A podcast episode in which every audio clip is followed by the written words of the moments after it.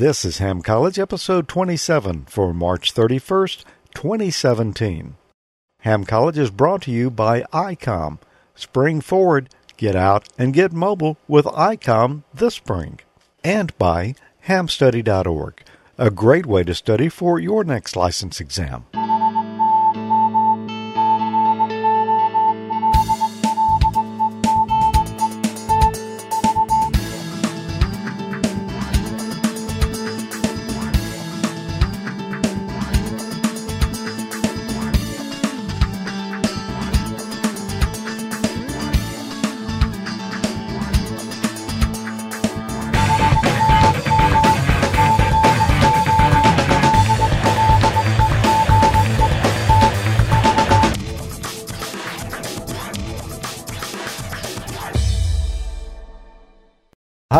Welcome to another episode of Ham College. I'm George, I'm Tommy. and it's great to be back for episode number, what is it, 27 tonight? Oh, Yeah, wow. It is 27. Uh, I've got a another fun show lined up for you. Absolutely. You know, anytime we're doing one of these, we're doing a chat room too. We've got a lot of folks over there right now. Tell them where they can find the chat room. You can come to amateurlogic.tv slash chat, and uh, once you get past the login credentials there, you're on your well on your way. You can also get on uh, IRC client. We are on the Freenode server, and the channel is Amateur Logic. We should probably Oh, put that up there. That's another way. so- Yeah, that's another way to get in there. Okay. Well, we're gonna. What did we talk about last month? You know, we we always talk about what we mentioned the the previous month. That's a good you don't question. remember. You never remember what we talked about. Yeah, I do month, sometimes. I don't look at the remember little this picture time. there, and then yeah, then maybe Bring, you'll cue the picture. SWR. Yeah, coax, SWR, and dummy loads. Yeah, that's right. There's a little bit of all of those right there in that picture. Um, and we wound that up. It took two episodes to cover all of that, but uh, we we finished it, and we're moving on to a new topic this month. What is that going to be? Safety. Safety. No- you almost drew a blank. number one foremost. Number one foremost. Yeah, you. Uh, we, we were talking back and forth a few days ago. Well, what are we going to, you know, show special on this one? Why don't we get right on into the questions, and then we'll pull out these pieces of gear and uh, assorted parts as we get to them. Yeah, let's do it then. First question. What is connected to the green wire in a three wire electrical AC plug? A. Neutral. B. Hot. C. Safety ground. Or D. The white wire. There's one right there. You know, just just a regular old uh, AC cord. It's got three prongs on it there. We're talking about this one. What's connected to it? Uh, the green wire connects to this one. That, Tommy, I think is the safety ground. Yep. I would agree with that. On the three prong one, the ground is the uh, is always going to be the odd one. Yeah. We can check. You got your knife handy? Yeah. Yeah, never mind. This one goes to my scope. I think I'll save it. Yeah, you may need it later. But if you cut that open, yeah, the green wire would be going up to uh, the ground there. yep. A lot of people So what color off would be the other two be? Uh, white and black typically. Yeah. Well, let me just ask you a question then. Okay, hit me. Yeah, we'll have to see which one comes up. What safety equipment should always be included in home built equipment that is powered from 120 volts AC power circuits? A. A fuse or circuit breaker in series with the AC hot conductor. B. An AC voltmeter across the incoming power source. C. An inductor in series with the AC power source. Or D, a capacitor across the AC power source. Hmm. Okay, so this one's for me to answer. So what, what safety safety equipment should always be included in home built equipment powered by 120 volt AC power circuit? Well, look, I don't. The capacitor is not going to do anything for that. The No. inductor's not going to do anything for that. The voltmeter might be kind of nice to, to visually see that the line's hot, but really they should have a fuse or circuit breaker in series with the AC hot conductor in case Mm-hmm. it gets overloaded, so you don't have a, a potential fire problem or or even burn your equipment up. You know. I'm going to agree with you because a capacitor or an inductor is not safety equipment. Mm-hmm. A voltmeter could be used in the pursuit of safety, but yeah, a fuse or a circuit breaker. Yeah, the, the yeah the voltmeter might be kind of nice thing to show because I like it on some of my gear, um, Mhm. but uh, it's not uh, safety equipment. Okay, you're right. I guess it is in some capacity, but Fuse or circuit Right. breaker. Speaking of fuses and or circuit breakers, I brought a couple here you did. just so we could look at them. well, that was convenient. Yeah, this is one of those old glass fuses with the uh, the screw in like an old incandescent light Mhm. bulb.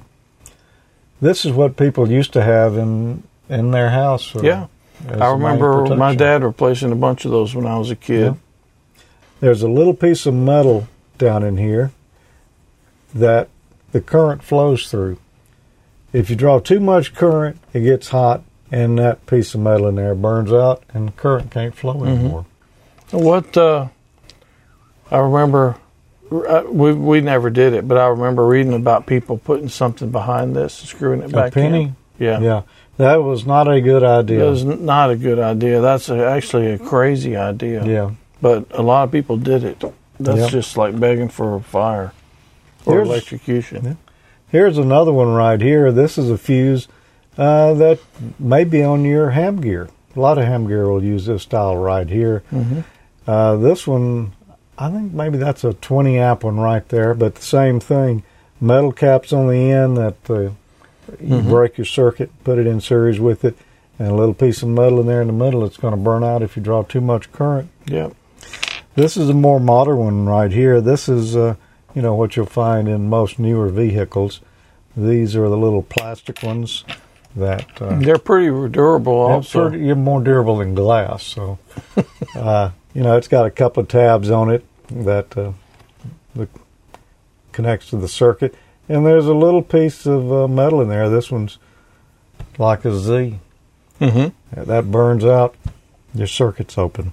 And there's some, I've seen some newer uh, power cables for some rigs that are using this type Mm-hmm. of fuse now.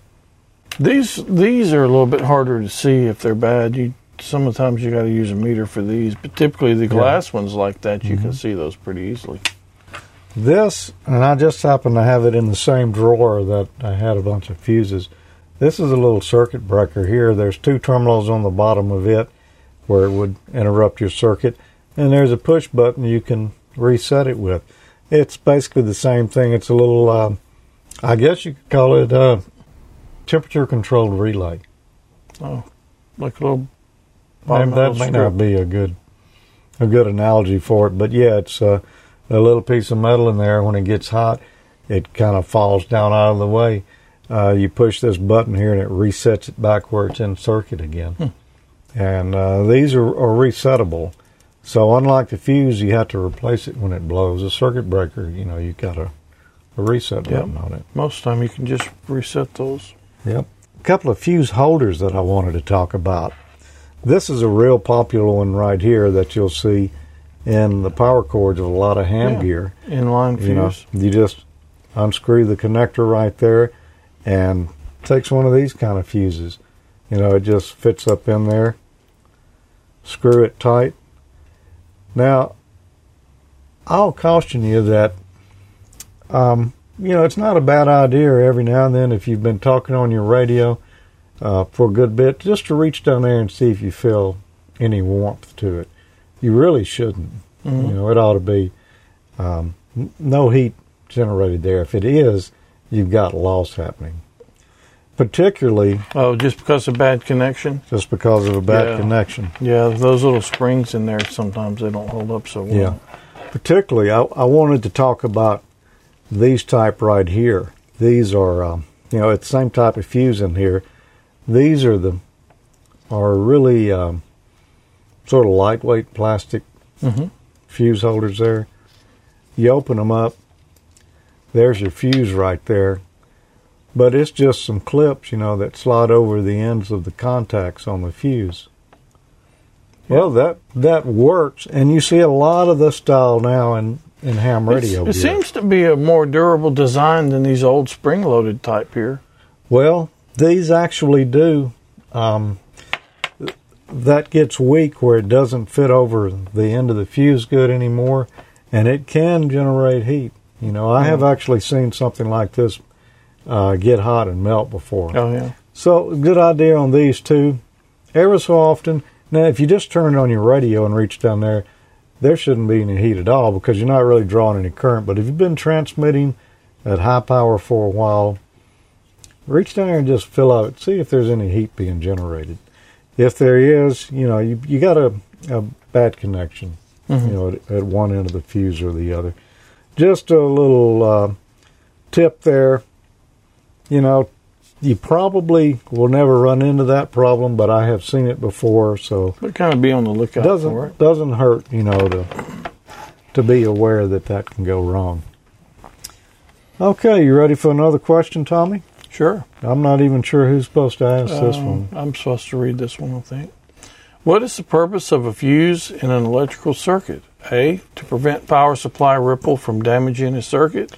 B to interrupt power in case of overload, C. To limit current to prevent shocks. or D. All of these choices are correct. Well, let's see. A fuse is it's not going to prevent ripple on a power supply. Uh, you know, you're going to use a capacitor for that. Mm-hmm.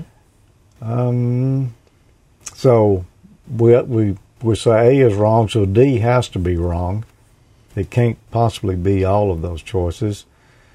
Uh, C to limit current to prevent shocks. Fuse doesn't really limit current. I mean, it just Shuts uh, it off. shuts it off.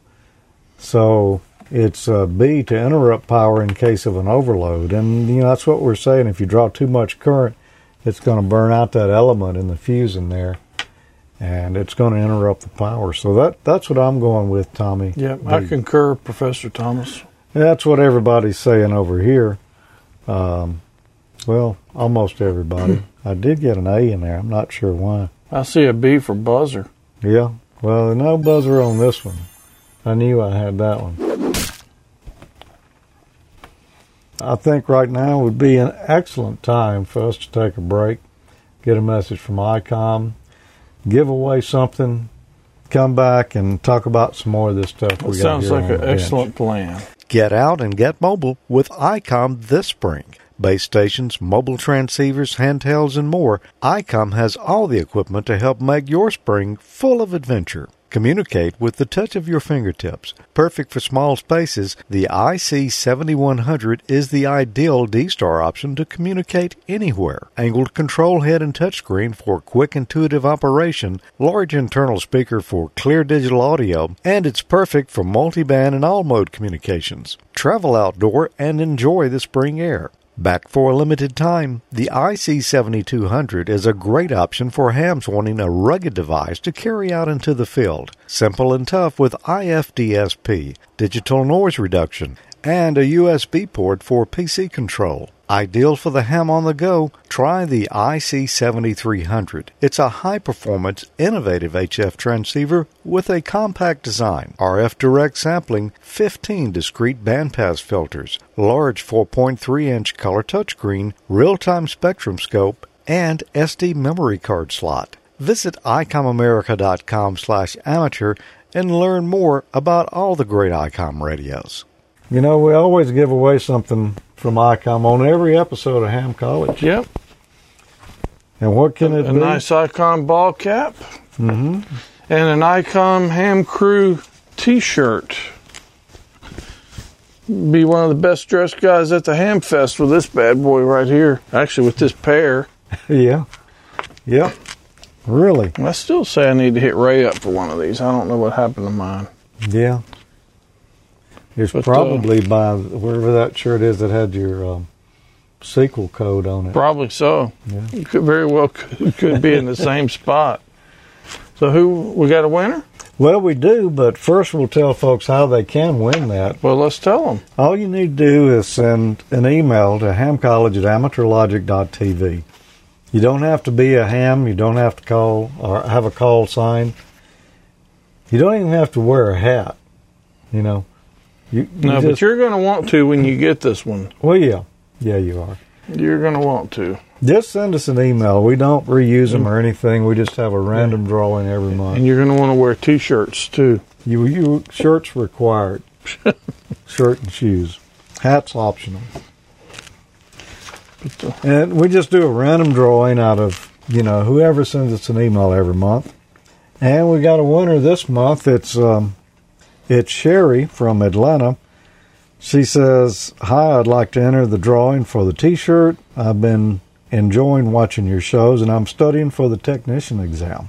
Thanks." awesome. Well, congratulations, Sherry. ICOM will be getting this out to you, and uh, and we'll be winding up our technician studies right away here.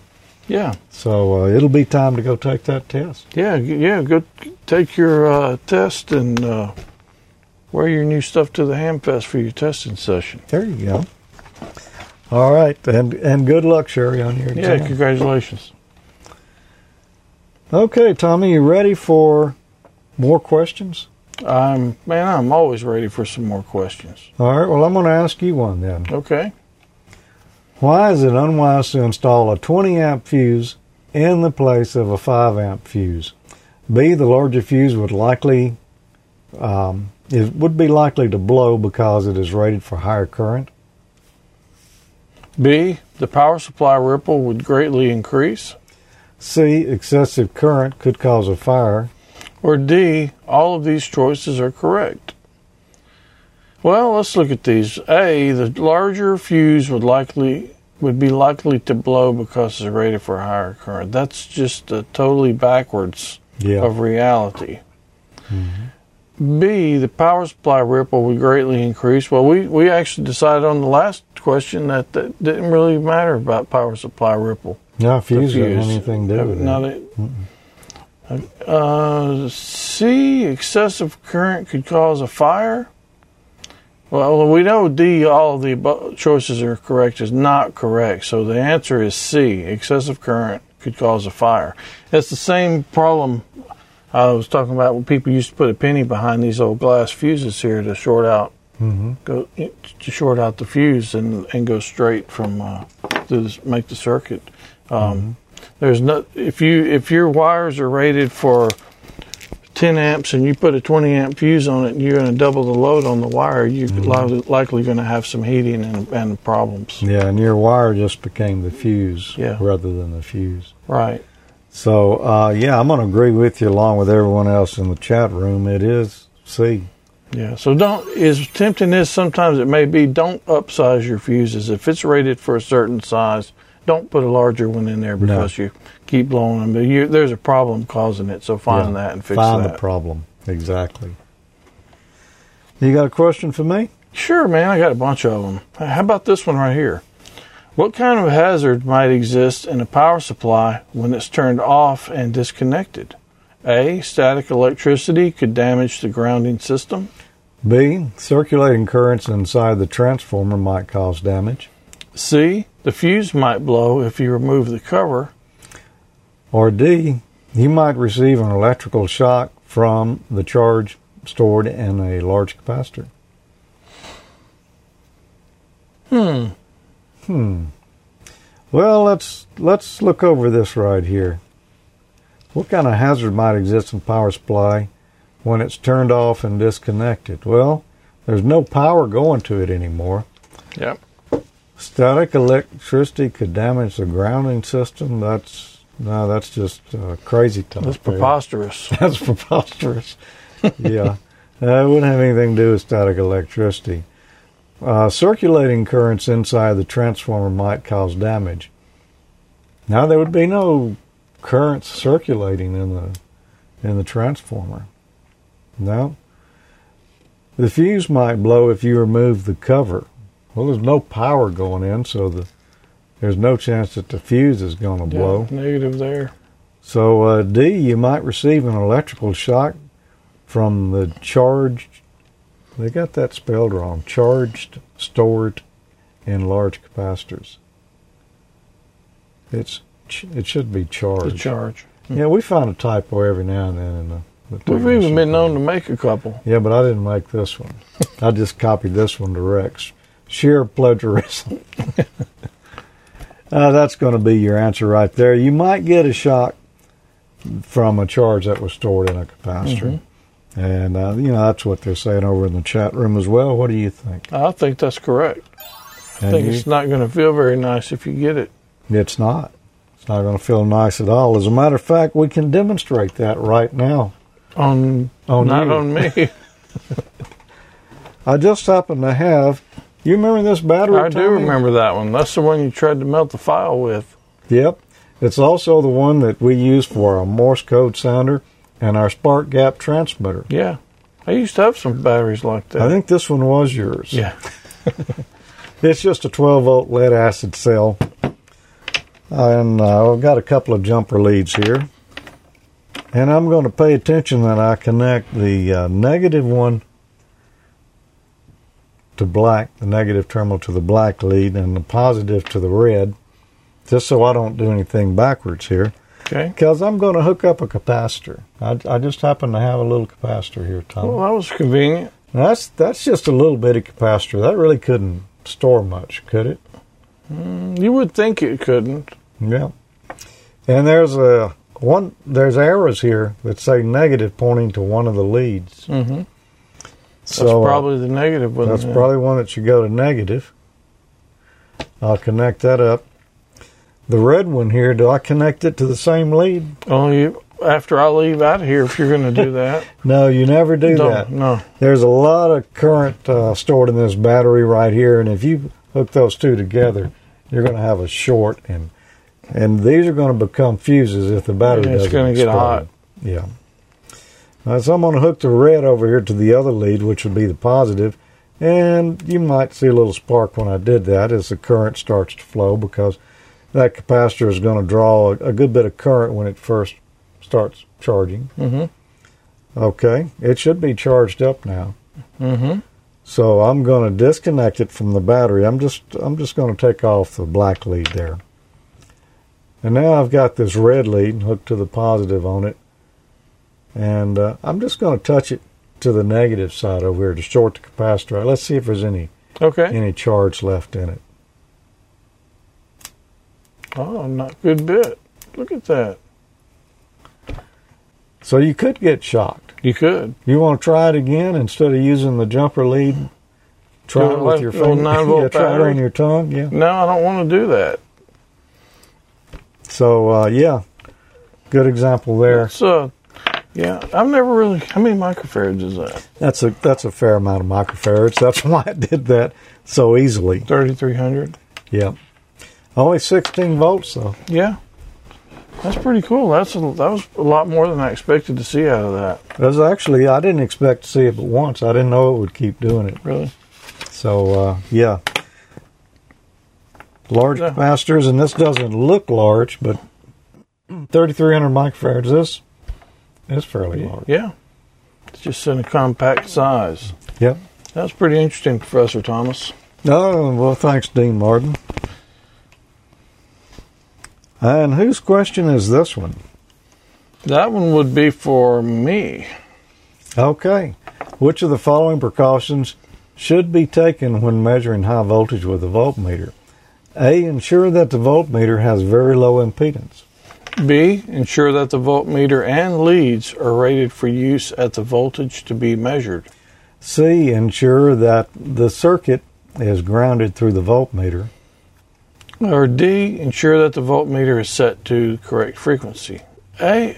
Ensure that the voltmeter has very low impedance. That's that doesn't matter. I mean, there's no measurement like that on the voltmeter that I'm aware of. Well, there, the uh, voltmeter you- actually has an impedance, but, you wouldn't. But you're not. We're measuring voltage. Yeah, and you wouldn't really want it to be low if you had a choice because that's just going to load your circuit down. Hmm. Uh, ensure that the voltmeter and leads are rated for use at the voltages to be measured. That sounds like a really good idea. That's that's a pretty good idea. So, uh, C, ensure that the circuit is grounded through the voltmeter. Uh, no. D, ensure that the voltmeter is set to the correct frequency. Well, I mean, you want to put it on the right voltage range if you're you got a manual one, but I think the answer for this one. Mm-hmm. Yeah, I don't be, see frequency on here. No, there's no frequency. Uh, no, but the voltage range is what you would want. So Um, what's so the answer? The answer is going to be Bravo. Ensure that the voltmeter and leads are rated for use at the voltages to be measured. So if you got a thousand volts and this was rated for 120, you probably don't want to stick it up, stick it up in there. Right. Exactly. I, I'll agree with you. It's it's B. Yeah, Let's just kind of an interesting question. let's just look at a couple of meters here. This is my old faithful Simpson 260, a much beloved voltmeter by many. I'm apparently the only one that doesn't own one of those. I only have to pick one up at a Hamfest. You do because I paid less than hundred dollars for this one. Phil, how much? I that remember when you bought this. I remember at the Jackson Hamfest from that guy in the back right corner Yeah. in that main room. And if we look, let's just let's just see what it says here.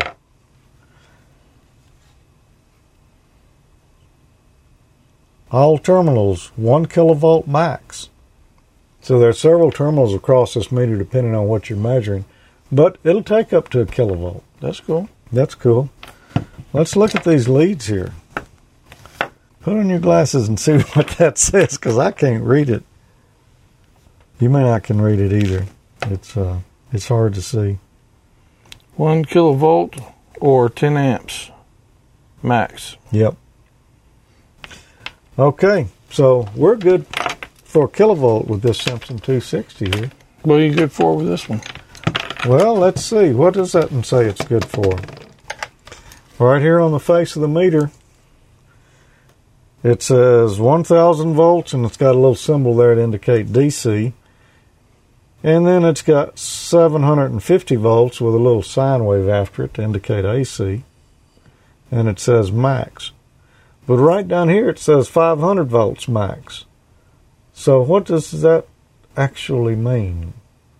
Is it 500 volts or is it a thousand? It means if it's me, I'm not putting in anything more than 500. Yep, me too. Uh, so it's a little misleading as to what it says. And this is a cheap meter. This is a little Tenma that I got from MCM Electronics. Good little cheap meter. I mean, that's all it is. This was It does this is a burner meter. This is one I kept in a glove box in my truck. Mhm. Uh, let's see what the leads say. Well, the leads don't say anything on them, so we don't know how what they'll handle.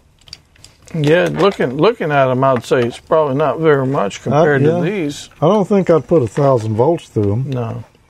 So uh, this cheap meter, mm, not going to be quite as safe as, uh, you know, a, a better meter like the Simpson 260 there.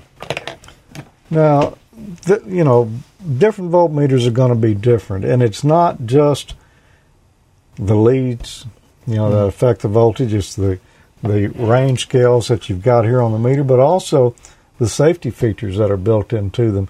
On the inside, particularly on these uh, cheaper meters here, the way they've got the plastic housing on the inside here, uh, divided up and such, will affect if the thing was to blow up, what happens. Mhm. You know, and the cheaper meters, all that's going to be missing out of there. The more expensive meters, like the Flukes and all, the, the physically, uh, for safety, they're going Oh. to be Okay. be safer as well.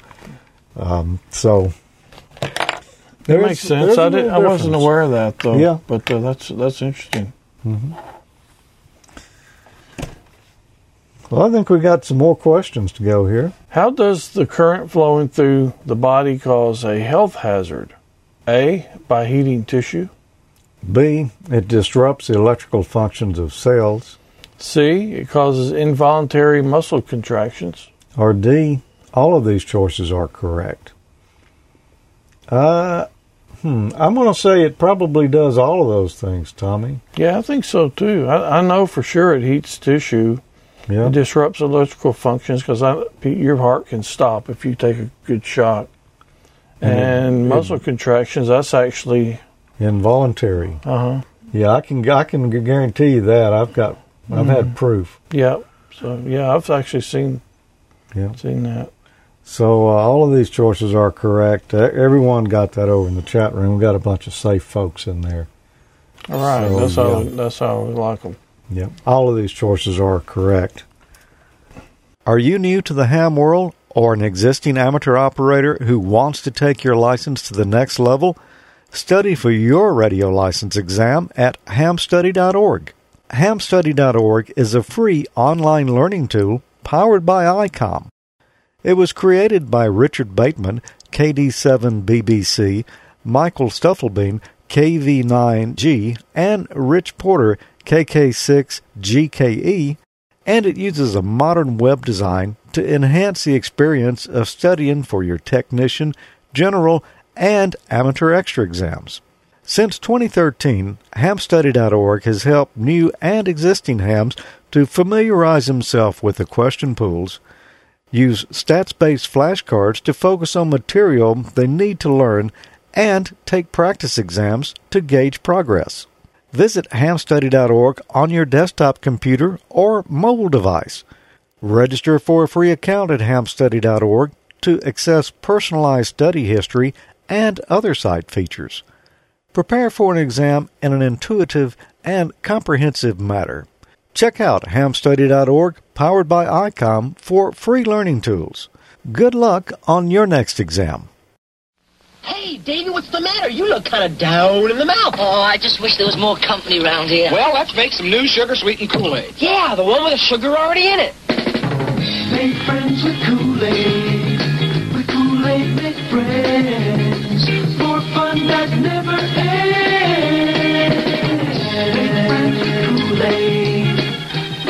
Kool-Aid soft drink mix and make a big splash with your friends. What's the big idea? George, you've complained about my coffee long enough. Now watch this. This is our usual instant coffee. I can see that. Look at this. Hey. What is that? It's new Instant Folgers coffee crystals. How does it taste? See? It sparkles. But how does it taste? And look how much darker and richer it is. Yeah, but how does it taste? Well, taste it. George is discovering new Instant Folgers. Tastes great. New Instant Folgers coffee crystals. Sparkling crystals of dark, rich, pure coffee. Wonder why they sparkle. I don't know, but I'll have another cup. Folgers developed these crystals to give you a better tasting coffee. Best I've ever had. Tastes so good, you hate to put it down. That's right. New Instant Folgers coffee crystals. Taste so good, you hate to put it down. This is Cindy. She's new from Marx Toys. Her hair is soft and easy to care for. Her skin is soft, too. And there are so many ways that you can move her. That's Cindy. And all these toys are what we call Cindy's World. There's a lot to choose from. Cindy can be a friend. Here's Cindy's bedroom set. Pretend she's your very own friend. Where shall you go next? What shall you do? This is Cindy's dining room set. She can be there with you. Sharing. And these are the things in Cindy's kitchen. Each piece is sold separately. And here's Cindy's music center. It has a real radio. 9-volt battery not included. Cindy and each toy are sold separately. Part of Cindy's World for Marx. When you're hungry for a great candy bar, what do you think of? Milky Way. Milky Way. Milky Way. Milky Way. A Milky Way bar, of course. Beat candy hunger with Milky Way. Milky Way, the greatest milk chocolate, a luscious chocolatey middle, and creamy caramel. When you're hungry for a great candy bar, you think of Milky Way. Milky Way. Beat candy hunger with Milky Way. These 20 household appliances are here to make a point about this new Philco refrigerator. You see, this new Philco side-by-side uses about one-third less electricity than the three best-selling competitors. Now, how much electricity is that? Well, it's enough for the normal use of these 20 other appliances free. The new Philco refrigerator. It uses about one-third less electricity. It's one idea better. You, Roach down there. What are you doing under my sink? You, fly up there. Get away from my light. Ooh, I'm ready for you bugs with my trusty black flag. Black flag is the one-shot bug killer. Gets them every time. I warned you, little rascals. I must defend my home. Never knew what hit him. With Black Flag, the one-shot bug killer. Reach for the one-shot bug killer, Black Flag. Oh, we're talking about batteries now. What is one way to recharge a 12 volt lead acid station battery if the commercial power is out? A. Cool the battery in ice for several hours. B. Add oh, add acid to the battery. C. Connect the battery in parallel with the vehicle's battery and run the engine. Or D. All of these choices are correct. Well, I can tell you right now, D. All these choices are not correct. No.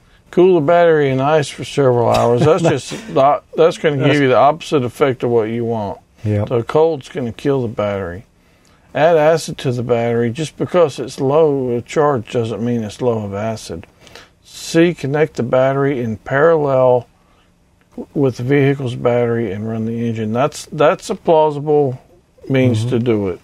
So that means hook the positive to the positive, the negative to the negative, off of your other battery, and the alternator running the excess voltage can charge your battery. So Mhm. I'm, the answer is going to be Charlie C. Charlie. Most folks in the chat room are saying that. I'll agree with you. You know, that's not typically how I would charge a battery, but if commercial power was out and I needed to charge a battery, You could dig out your it. solar panel and hook it up. If you got one, Yeah. You got one. Yeah, I got a couple of them. Yeah, I don't- You probably got one too, don't you? No, Oh, you should. You should get one. I should. They're not. I mean, you can get some smaller ones that uh, they're not that expensive. Yeah, you can, and I, I have looked at them, but I just hadn't, you know, hadn't done anything with it. Next question.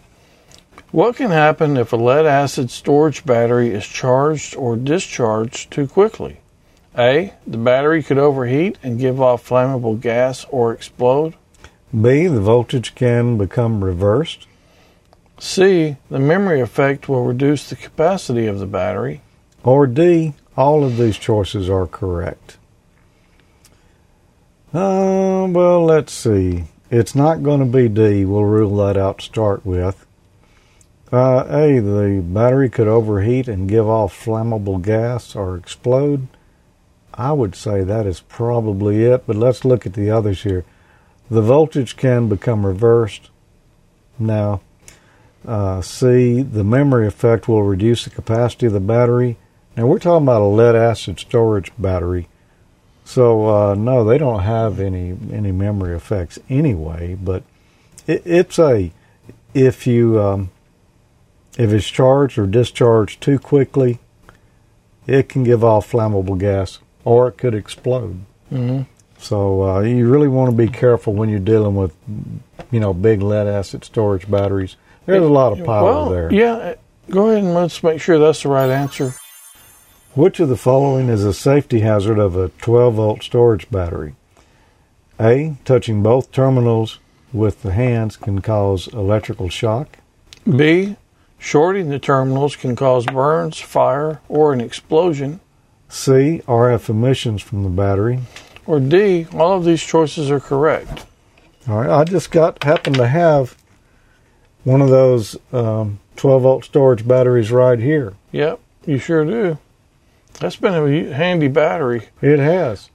So A. Touching both terminals with the hands can cause electrical shock. Let's see. Nope.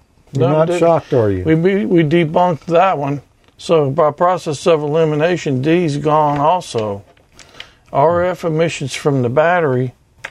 I've got batteries all over my house, and none of them cause any kind of RF problems in my No. house.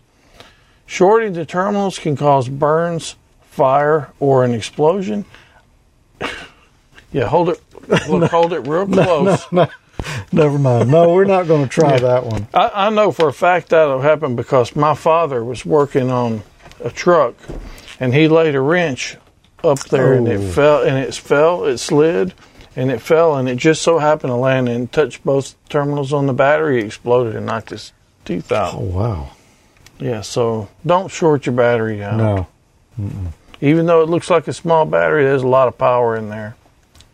Yeah. Um, so anyway, that's definitely going to be the answer. Uh, B.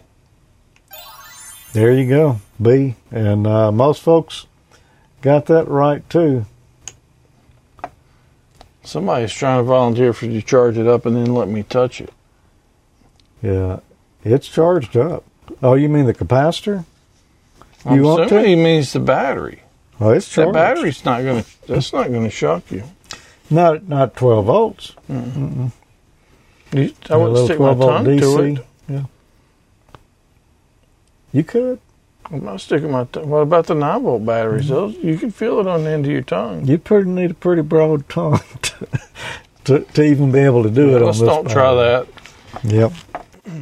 Um, a- another thing you just mentioned about uh, your father and the exploding battery. I had a friend that I, I worked with one time. I didn't see this, but well, I, I saw that he had this mark that went all the way around his wrist. Mhm. Looked like somebody had, you know, Oh, uh, taken uh, sandpaper or something. It was remember those metal bracelets, chain bracelets Yeah. that uh, a little pla- used to wear. placard thing on the front of it. Mm-hmm. He was changing a car battery out one time, Oh no! and the, the wrench was on one terminal. It uh, it hit the bracelet, and then the bracelet touched the other terminal. It arced, Oh. and he was stuck. He could not move until it melted apart before he Oh, could get his wow. arm out. Ooh. So car batteries, while they won't shock you if you touch the terminals, very very dangerous. You know, Yeah. Re- really be careful with those. Okay, you got a question for me? Oh yeah, I got one for you right here. I'm gonna try to stump you with this one. Okay. What kind of hazard is presented by a conventional 12 volt storage battery? A. It emits ozone, which can be harmful to the atmosphere. B, shock hazard due to high voltage. C. Explosive gas can collect if not properly vented. Or D, all of these choices are correct. Well, what kind of hazard is presented by a conventional 12 volt storage battery? I don't think it emits ozone, which can be harmful to the atmosphere. That's, um, I thought we wanted ozone in the atmosphere. well, yeah. I think it's probably a good thing. Uh, shock hazard due to high voltage. Well, 12 volts is not high voltage. So we no. just proved that one. Yep. Uh, it's not all these choices, of obviously. So that leaves us with C, and we talked about this before. Explosive g- gas can collect if it's not properly vented. So you're saying I didn't stump you? Saying you tried, you gave it a good shot, but uh, no, not on this Uh, one. maybe next time. You didn't even stump anybody in the chat room on Yeah, this one. So. Man, I'm slipping. Yeah. Which of the following is an important safety precaution to observe when putting up an antenna tower? A. Wear a ground strap connected to your wrist at all times. B. Insulate the base of the tower to avoid lightning strikes. C. Look for and stay clear of any overhead electrical wires. Or D. All of these choices are correct. Well, I'm going to go ahead and take the same out I did before. D. All these choices are not correct. Yeah. Wear a ground strap at all times uh, when you're putting up your tower. That that's preposterous. Uh, there's no need for that. Insulate the base of the tower to avoid lightning strikes. That's No, crazy talk too. Just too. crazy talk. Look for and stay clear of overhead electrical wires. That is good advice for anything. You don't want to get near those electrical wires at any time. So the answer is going to be C. I, everybody agrees with you in the chat room on that too. And how could you disagree with that? You know that's a problem. But a lot of people are killed by that every year. I uh, I got another story about a guy. There were some contractors painting where I used to mm-hmm. work, and he was taking walking with a ladder, aluminum ladder. He was holding it up like that and just moving it because it's balanced. That way, he didn't have to come down and back up with mm-hmm. it. He bumped the power line, and the electricity came through and went through his hands and blew out the bottom of his feet. I've heard of that happening. His feet looked like You've seen like if you cook hot dogs on the grill and they swell up and they bust open. That's what it, that poor fellow's feet Oh. look like. Oh, So man. stay away from those power lines at all costs. Definitely. The ground strap thing, that's that's I don't know where they're going with that one. Uh, a, you know, tower is not static sensitive. You don't need to ground, you know, with a wrist strap to work on it. And insulate the base of the tower to avoid a lightning strike. That's kind of crazy too. You know, you normally you're going to ground the base of Uh-huh. it. So if it gets a lightning strike, it goes straight to ground. Although AM broadcast towers, uh, most of them are sitting on insulators. They're not grounded. Yeah, but not too many hams are going to have those in their backyard. No. Although it's possible somebody wanting to do 160 meters could Uh-huh. build a tower like that, but it, they wouldn't do it as a safety precaution. So, um, yeah, see you on that one. Okay, hit me with your best shot. All right, one more time here. What is the minimum safe distance from a power line to allow when installing an antenna? A. Half the width of your property. B, the height of the power line above ground. C. Half wavelength at the operating frequency. D, so that if the antenna falls unexpectedly, no part of it will come closer than 10 feet to the power line. This is a pretty easy one to figure out. It's a pretty easy one because some of them are, don't just don't really make sense yeah. at all. Uh, a, half the width of your property.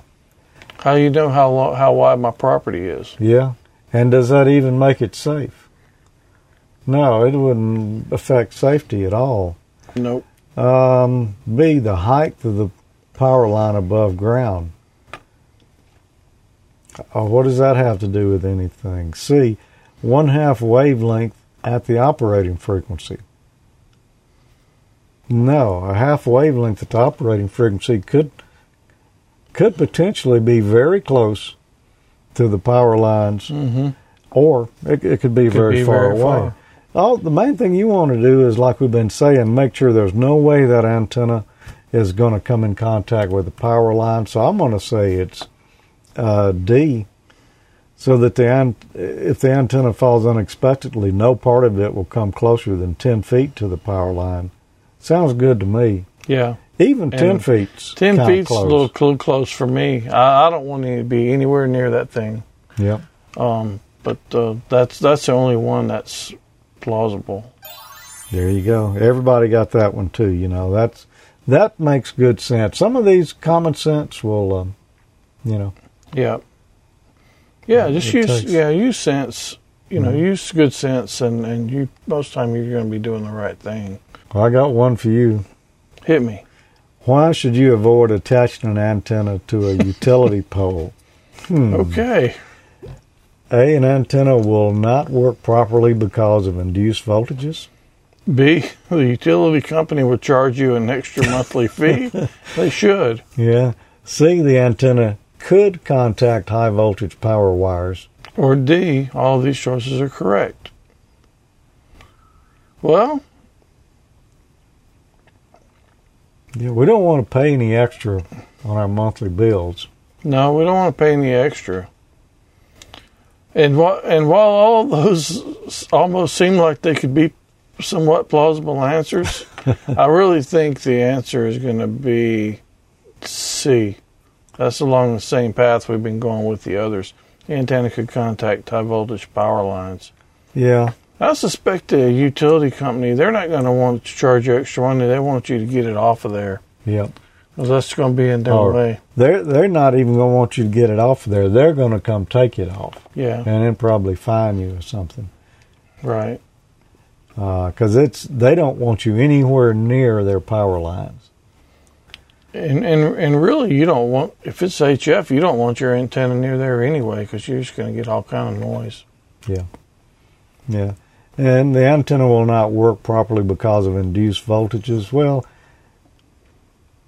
coming off a 60 cycle power line, there there could be some garbage that gets into your antenna, but you know, we're talking about safety here. Mhm. And you know, we we said it before two or three times. Don't get your antenna anywhere near those high voltage power Yep. wires. So Yeah, I'm gonna say see along with you. Everyone else did too. Marty said, uh, Kelly says they left out the option that it's probably illegal. And, she, and she's right, it probably is it illegal. probably is illegal, but uh, like I'm saying, if you do that, the power company is doesn't want you taking it off. Yeah, they don't want you up there at all. Yeah, they don't want you anywhere around it. What is a good way to guard against electrical shock at your station? A. Use three wire cords and plugs for all AC powered equipment. Sounds good. B connect all AC powered station equipment to a common safety ground. C. Use a circuit protected by a ground fault interrupter. Or D, all of these choices are correct. Well, I'm going to tell you what the answer here is going to be. And it's going to be D. All of these choices are correct. Um, let's let's just go ahead and, and see that that is the correct answer. All right. Use three wire power cords and plugs on all AC powered equipment. That's a good idea. Absolutely. Yep. That way your equipment's Yep. got a ground. Yep. Connect all AC powered station equipment to a common safety ground. That's a good idea. And when you use three prong plugs, you're That's actually you're doing, doing. that. C. Use a circuit protected by a ground fault interrupter. Now, I'm just going to go out on a limb here and say probably most ham shacks don't have ground fault I, I don't have one in mine. I don't either. Uh, I don't know anyone who does, but it's not really a bad idea. But if you had, Um, if I would have had a ham shack in my bathroom, I would have had you would have wanted it.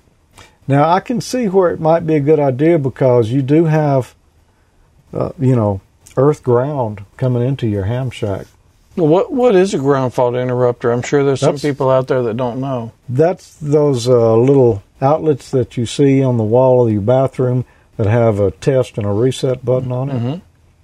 I think we maybe even talked about how those worked here one time. Did we? I, I don't recall that. What it does. I'm the guy that doesn't usually remember what we did last month. Yeah.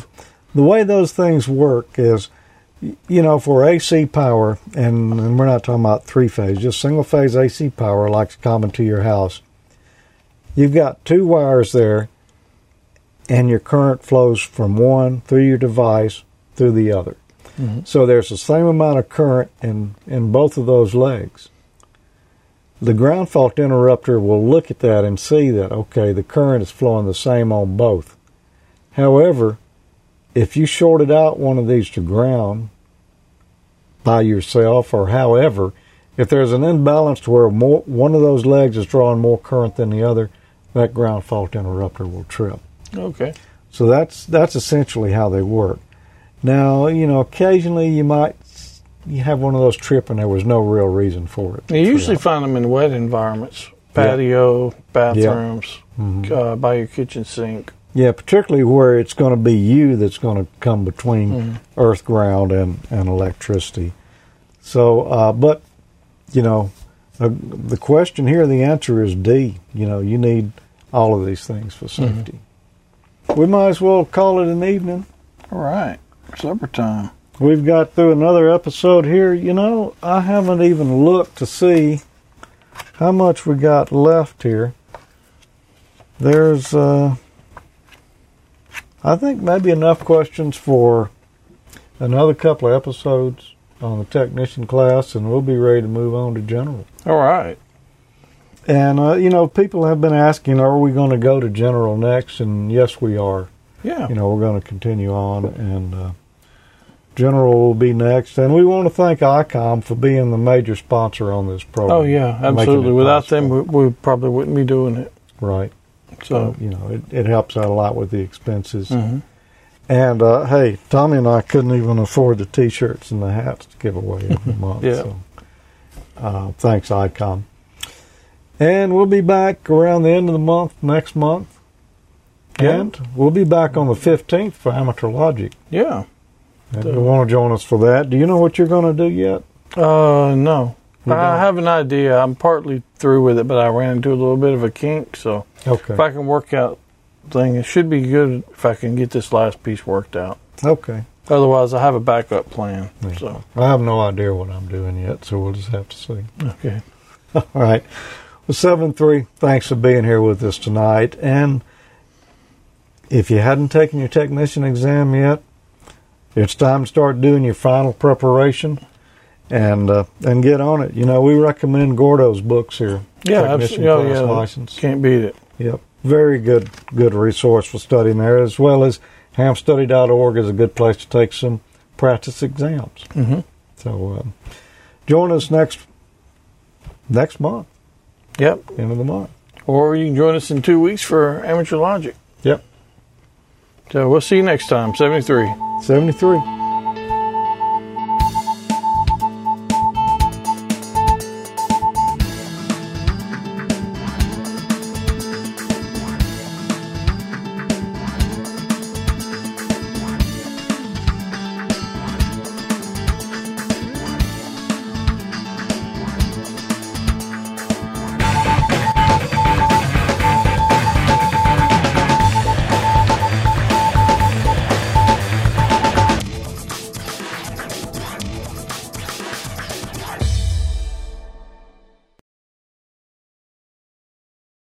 We just start got this question well. We got double D's there. DD. There's C. more than one D. That could explain. and the first D was the game.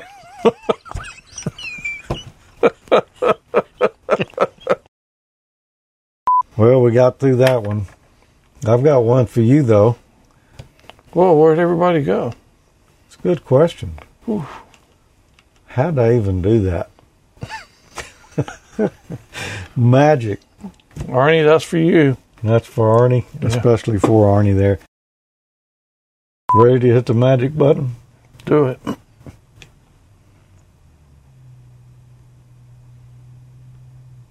There's no magic happening. No smoke and mirrors. Well, I got to run the magic program.